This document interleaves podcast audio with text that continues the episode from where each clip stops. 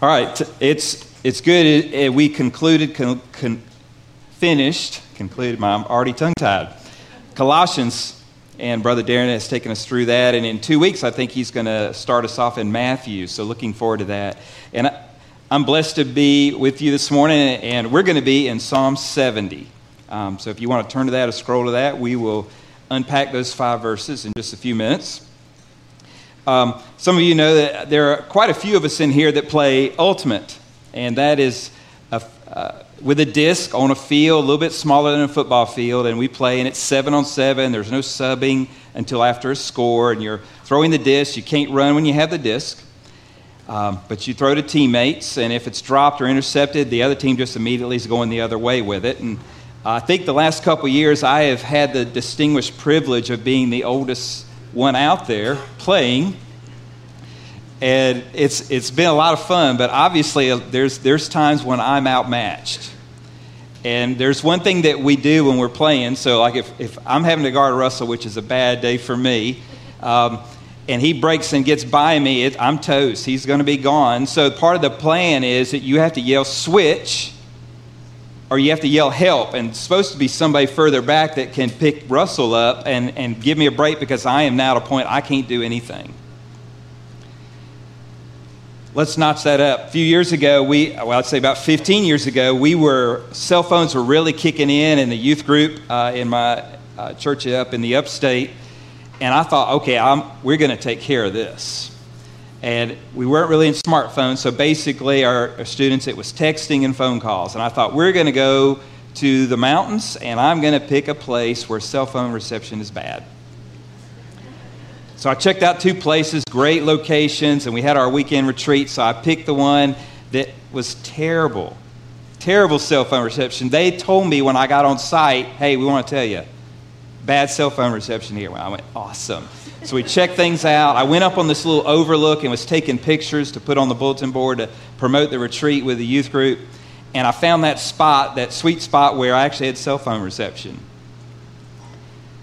A couple months later, we're there. We arrive on Friday. We're setting up. It had misty, misty rain. Um, and so we have some of the students that are outside playing and getting ready to come in, and I have some inside and some adults helping me set up. And one of the kids comes running in the room and says, Ken, Ken, come quick. Jonathan's knocked himself out. I went, What? And so we went running out there, and sure enough, he's laying on the court. There's an outdoor court with eight foot goals, and what he had tried to do was to dunk on an eight foot goal, but as he went up, he slipped. And so when he hit the rim with the ball, it pushed him back, and he knocked himself out.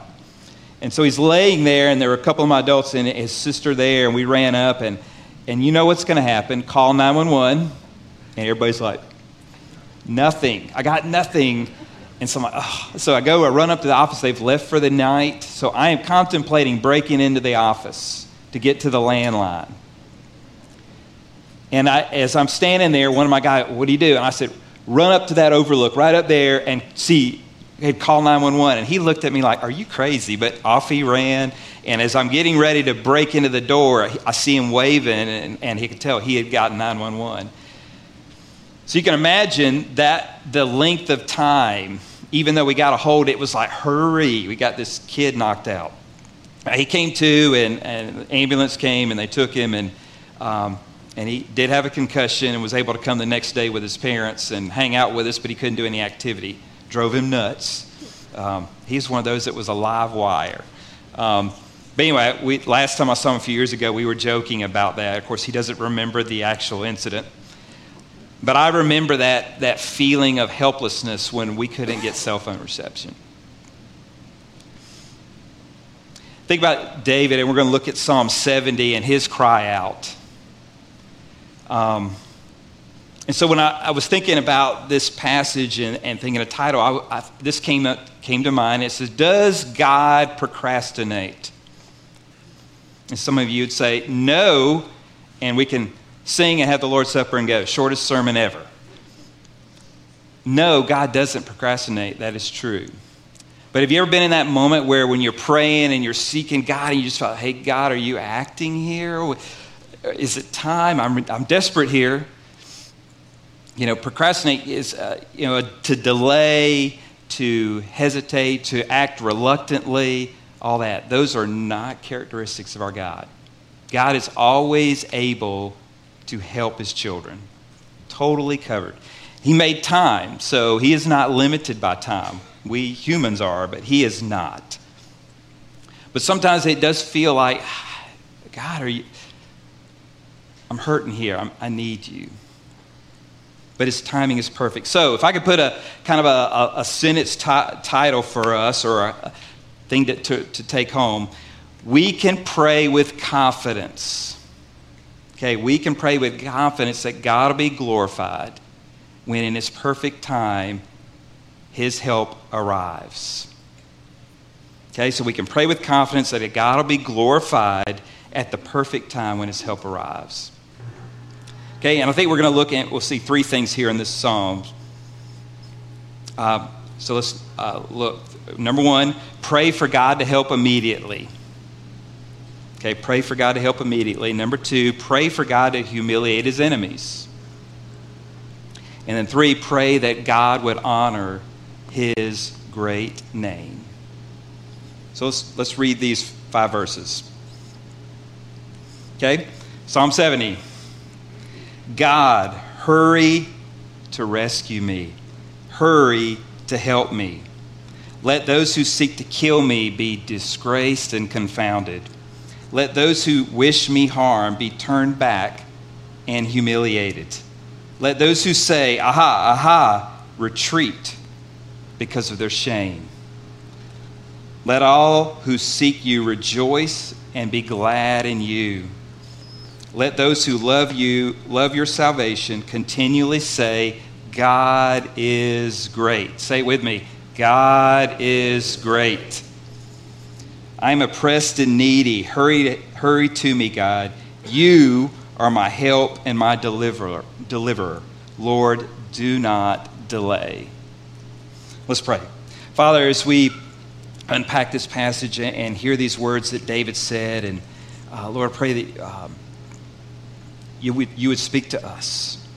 And Lord, that we would, would leave more encouraged and more uh, resting in you and trusting in you, in your power, your sovereignty, your mercy, your grace. And we love you in Jesus' name, we pray. Amen. All right, so Psalm 70, this is attributed to David. Um, one of the headings it says this to, to bring remembrance. And so for this, for Psalm 38, it's one of those where they uh, anticipate this was something that was recited a lot.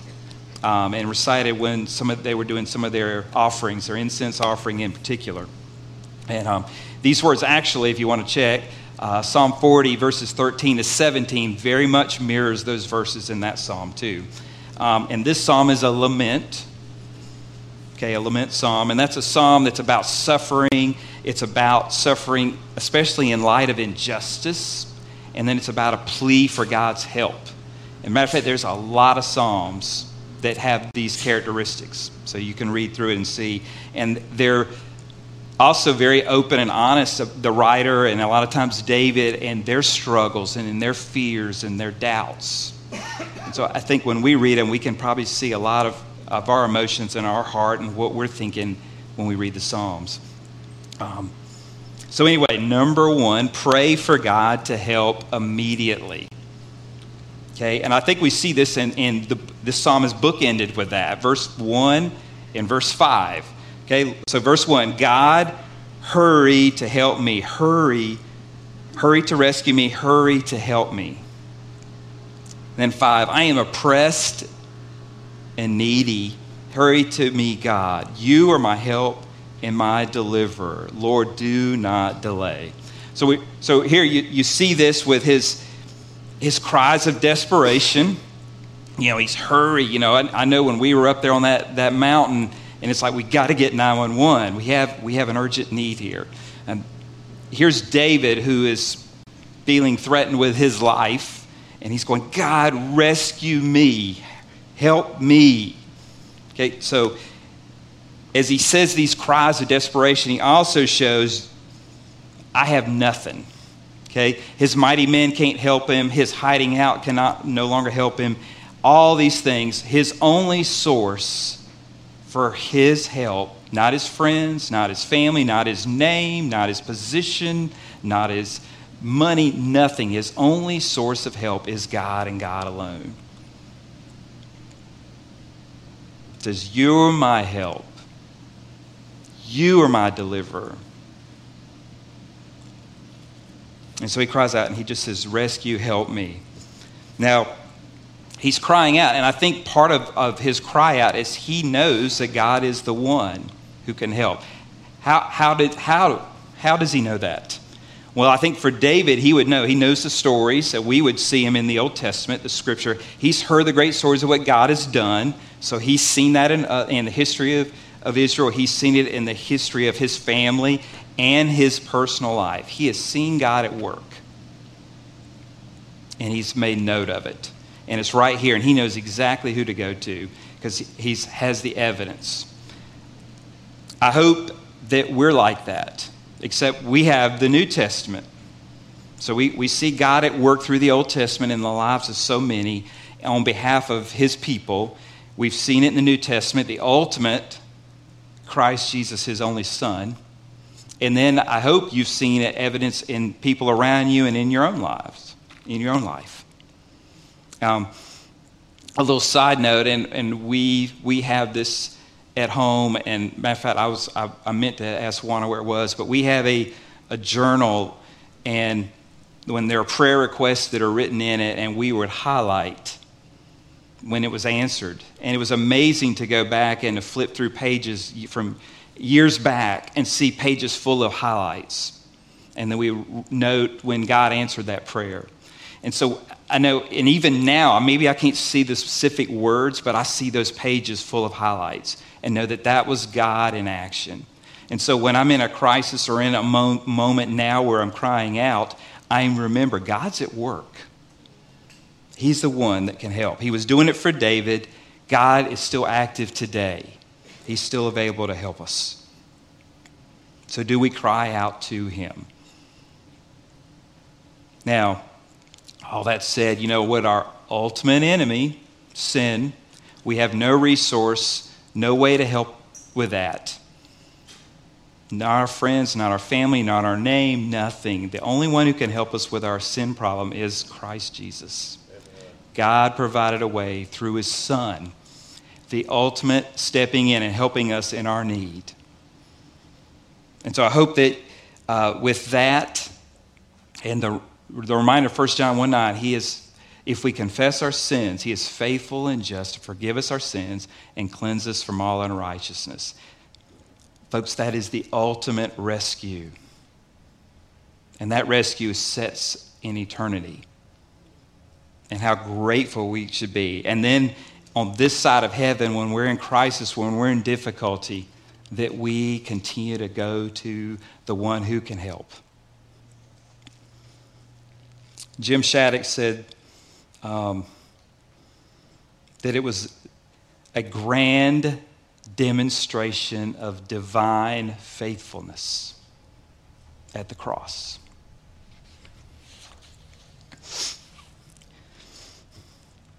God is right on time. Remember Romans 5 6 For while we were still sinners, at the right time, Christ died for the ungodly. And then Hebrews 4:16. Therefore let us approach the throne of grace with boldness so that we may receive mercy and find grace to help us in the time of need. So whether and I, I, hope if you're in this room and you're you've been wrestling with a question of faith or, and Jesus and is all this real, then I hope this is your morning where you will be ultimately rescued. And if, if you're in this room and it's just navigating life and circumstances and issues and situations and stress and all that, that you would do the same. Turn to the one who can help. Put your faith and trust in him and, and be okay with saying, God, help me, hurry. I need you. David modeled this. And I think, especially when you're stressed from your circumstances because of your faith, God is at work. God will, will be ready to assist you in your time of need. Years ago, uh, out, out of college, one, a job I had in Atlanta, and I was told to, to get a deal on a, I think it was about a $15,000 um, sale for, for the company. And to try to push the, and get the sale, I was told to lie about a few things. He didn't say lie, but that's what he was implying. And I just couldn't do it. And so I just went, I was totally honest, did the best I could to sell, didn't get the sale, and uh, my manager was extremely disappointed and extremely upset. Now, all I did was just pray God, I, just want to do the right thing, even if it costs me. A few months later, it did cost me. I was looking for work. Now, that wasn't the only thing, but that was a big part of it. But I had a, I had a clear conscience because I was seeking to do what was right, and God came through. And I, when I look back now, 30 years later, God has been faithful then, and He's been faithful ever since. And so I want to continue to put my faith and my trust in Him. Cry to Him. Number two, pray to God to humiliate His enemies. Verse 2 Let those who seek to kill me, David speaking, be disgraced and confounded. Let those who wish me harm be turned back and humiliated. So here's David. He's not just saying just a little slap on the wrist. He wants these who are opposed to him and ultimately opposed to God to be shamed, to be embarrassed, to be retreat, to be pushed back because they're opposing God and God's people, God's man. And so he petitions, Lord, those who seek me to kill me be disgraced and humiliated. So he, he is definitely in a tough situation and he's just crying out to God. And then verse 3 says, And those say, Aha, aha, retreat because of their shame. So they, it's almost like they're mocking, like they got, we got you now, David, kind of mindset. And um, their mocking is getting ready to get them back. Uh, I saw a, a, clip. You know how the NFL they mic up players and, and they'll have a camera on them too. And this one guy was on the sideline and it was he's on defense and the offense was playing and he began to mock a defensive back that was like right here on the sideline and he was taunting him and who are you you're nothing and calling out his number and just we're going to get you and all this you know what's going to happen right so the receiver breaks go down, and that DB intercepts the ball in the end zone. And they go back to this guy, and he's just. what, what do you think? He's, he's, he's going, I've been mic'd, and now I'm pretty embarrassed. Been mocking this guy, and now I'm burned. Okay? So for David, it's going to come. God's going to move. And so he's just laying it out there. Now, uh, I had a friend, and we had something back and forth on this, and it was really cool. I enjoyed it uh, as we were kind of processing this verse, and it turned into kind of a encouragement in the text stream. Um, but some of us were probably thinking, wait a minute, what did Jesus say about our enemies? Yep. Matthew 5, 43 and 44. So did Jesus con- is Jesus and David not seeing eye to eye here? Well, let's, first let's look. What did Jesus say? He said, You have heard that it was said, love your neighbor and hate your. But I tell you, love your enemies and pray for those who persecute you. Hmm, okay. I think the key here is what is the ultimate motive? You know, if, if our goal is that we want our enemies to be shamed so that they see we've got the upper hand and all that, well, then that's really self glory. We're, we're kind of putting ourselves up there. You know, that's not our right motive. And Jesus said that love your enemies and pray for those who persecute you. So as I was, I was thinking about this, uh, and, and, take, and go back there with me, 1 Samuel 17. Okay, this is David and Goliath, right? Okay, what did Goliath do? He sat and he mocked God and he mocked God's people. Right? He stood in the valley and taunted. He was a warrior, and there was nobody that was willing to, to fight him, to challenge him. Just they were just scared. And day after day, he was mocking God and mocking God's people. Now, this didn't happen, but this part. But just imagine this. What if in, in some time in that time frame Goliath went, wait a minute, that's the living God and those are his people. And what if Goliath stepped into that valley and actually pronounced that? Said, I was wrong, you serve the living God. If he had done that, who would have received the glory? God would have, right? Because one would have turned. But because Goliath didn't, what happened? Goliath was shamed. Goliath was humiliated. Goliath, he even lost his life. So I think for, for, for our heart, and I think we can look through history, anytime people are rebelling against God, when they turn and come to faith, then the church celebrates. People celebrate. God does another miracle. A life is changed. To God be the glory. If people resist, ultimately they will be humility, humiliated and they will be ashamed. And so I've, when I think about, for me, those who oppose, oppose me or oppose God's people, I just trust, you know what? If they resist to the end, then they will be. My prayer and my goal is that they would turn and they would repent and tr- put their faith and trust in Christ. So when I, we see our, our, those in authority over us locally, statewide, nationally, globally, when we see the media, when we see so many things that are coming against biblical values, biblical faith, um, let's don't panic. God is in control. And let's be a, a type of people that we want to lift up others and pray that they turn and come to faith in Christ. And we know if they resist, then they will regret it. Revelation 18 tells us that, that when Jesus comes, those who oppose him will be humiliated. So, let's pray for our enemies. Let's love them. And we know that God will take care of what needs to be taken care of.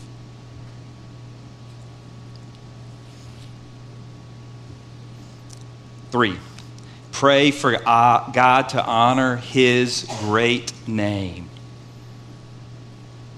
Let all who seek you rejoice and be glad in you. Let those who love your salvation continually say, God is great. Think of this. So, for David, he wants those who call on the living God to be encouraged to see God at work and rejoice and celebrate and give thanks and worship and praise and knowing that He is at work. So that's His desire the joy of God's people. Let those who love your salvation continually say, God is great. Same for us today. I know for us uh, on Tuesday mornings, we treasure the time when we are praying for you. And we pull out the cards, and I tell you, we love the, the cartoons. I love the precious, the, just I think two weeks ago, we had one of the children in here that wrote, I love God and I love this church, and then have flowers and all on that. Um, what a blessing. And we rejoice in that. Then you had one who said, Would you pray for and list people that they are burdened for that need Christ Jesus. And, and so we went through the names, and they had well over 10. And so we said each name because each name is somebody that needs Christ Jesus. So both those prayer cards, we were encouraged, and we want the joy of God's people at Grace, and that joy to be centered in Christ Jesus. And that He gets the glory of His great and wonderful and mighty name. You know, the, the glory of Christ and the glory of man don't, cannot coexist. And the glory of Christ is going to be supreme. And so when I think about resistance and I think about people that are openly opposed to God and the, the flesh in me wants to really get after it and, and get mad. And boy, I want them to really pay for that. And then, and then I have, I'm reminded I need to be praying and seeking God's best for them, that they would surrender and repent and put faith and trust in Him. So I have to keep reminding myself it's almost a, a daily battle to guard my heart and to have a tender, humble heart uh, for others.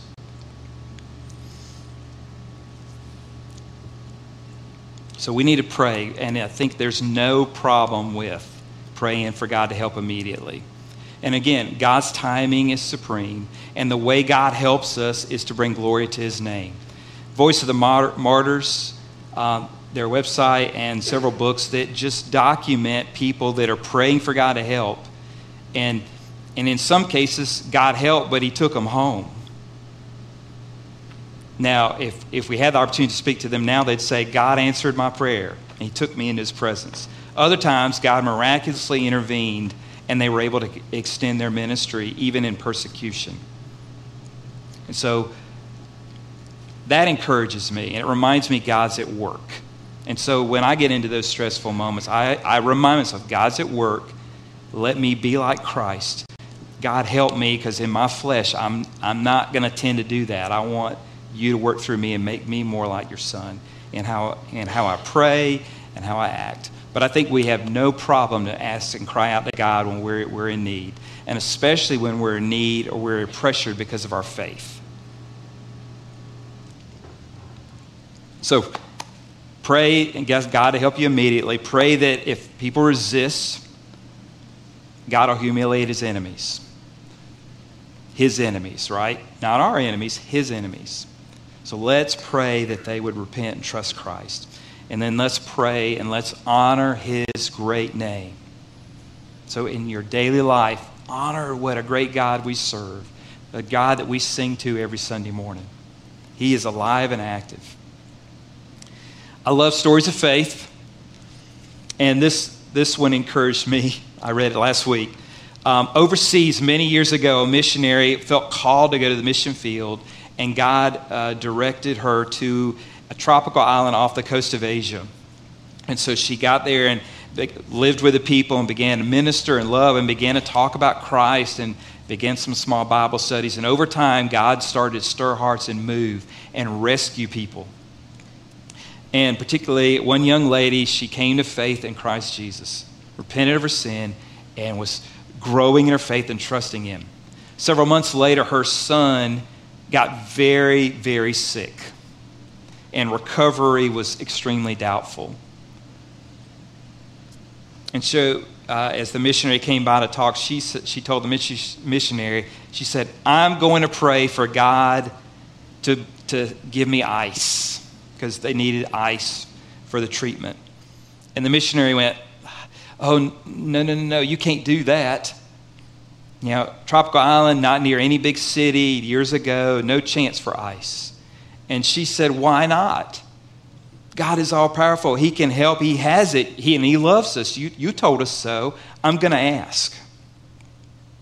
And so, ask she did. And that little tropical island, just not long after that, the storm clouds got dark and it rolled into the island, and a thunderstorm broke out and it dumped hail all over that island. And she walked out there with that bowl and collected the hailstones and went in. And that was just what was needed for the treatment. And her son recovered. Now, that was a testimony of God's provision and God's glory. And he got it, right? He got the glory. And um, that was a witness and a reminder to the missionary. It was an encouragement to that, that young mother. And it was encouragement to the believers on that island as they began to grow in faith and see God act. Not just in the scripture, but they saw God acting and moving among themselves. So I'm, I'm praying that we as a faith family here would continue to be a people that love God and we want to please and honor Him. We're not earning favor, we can't earn it but we want to do it because we are grateful to our great God that reached out and rescued us. And for a lot of us in here, and we could probably span 50, 60 years where God intervened in our lives and rescued us from a life of sin and made us his children. So let's continue to be a people that's grateful for that, that we worship and that we pray and lift up others and we seek God's best. And all for His great and glorious name. Let's pray. Father, as we as we reflect on our lives, we want to um, give glory to you. Lord, we want to repent of sin and re- repent of our fears and, and, and our doubts. And Lord, as we see in the Psalms, even David and others, they struggled at times. But even in their struggles, they praised you. And so, God, even when we falter, pick us up, help us praise you, give glory to you, and each and every day that we trust you more and more. Lord, as uh, life gets kind of chaotic, and in times, some of us, we get into a season of great distress, maybe even uh, to a point persecution. And we know we have brothers and sisters overseas that face persecution at, at tremendously um, difficult levels. Uh, God, we just pray that we and your people overseas, that we would be a people that rely and trust in you. And Lord, that, we, that we're okay to cry out to you, our Heavenly Father, knowing that you are able and you know the perfect time and you have all the resources to help us when we're hurting, to rescue us when we need it. And uh, Lord, that as, as you work, and even as we wait for you to work, that we trust you and praise you and give glory to your name. Father, we're thankful for uh, this time. Thank you for rescuing us. And Lord, I pray any in this room, if this is the point where you are eh, making it click in their heart that Christ died on the cross, taking the payment of the penalty of sin, Lord, that, that in this moment they would surrender and confess and say, Lord, I need a Savior. I put my faith and trust in Christ. Lord, I pray that this would be the day where they would be rescued for eternity.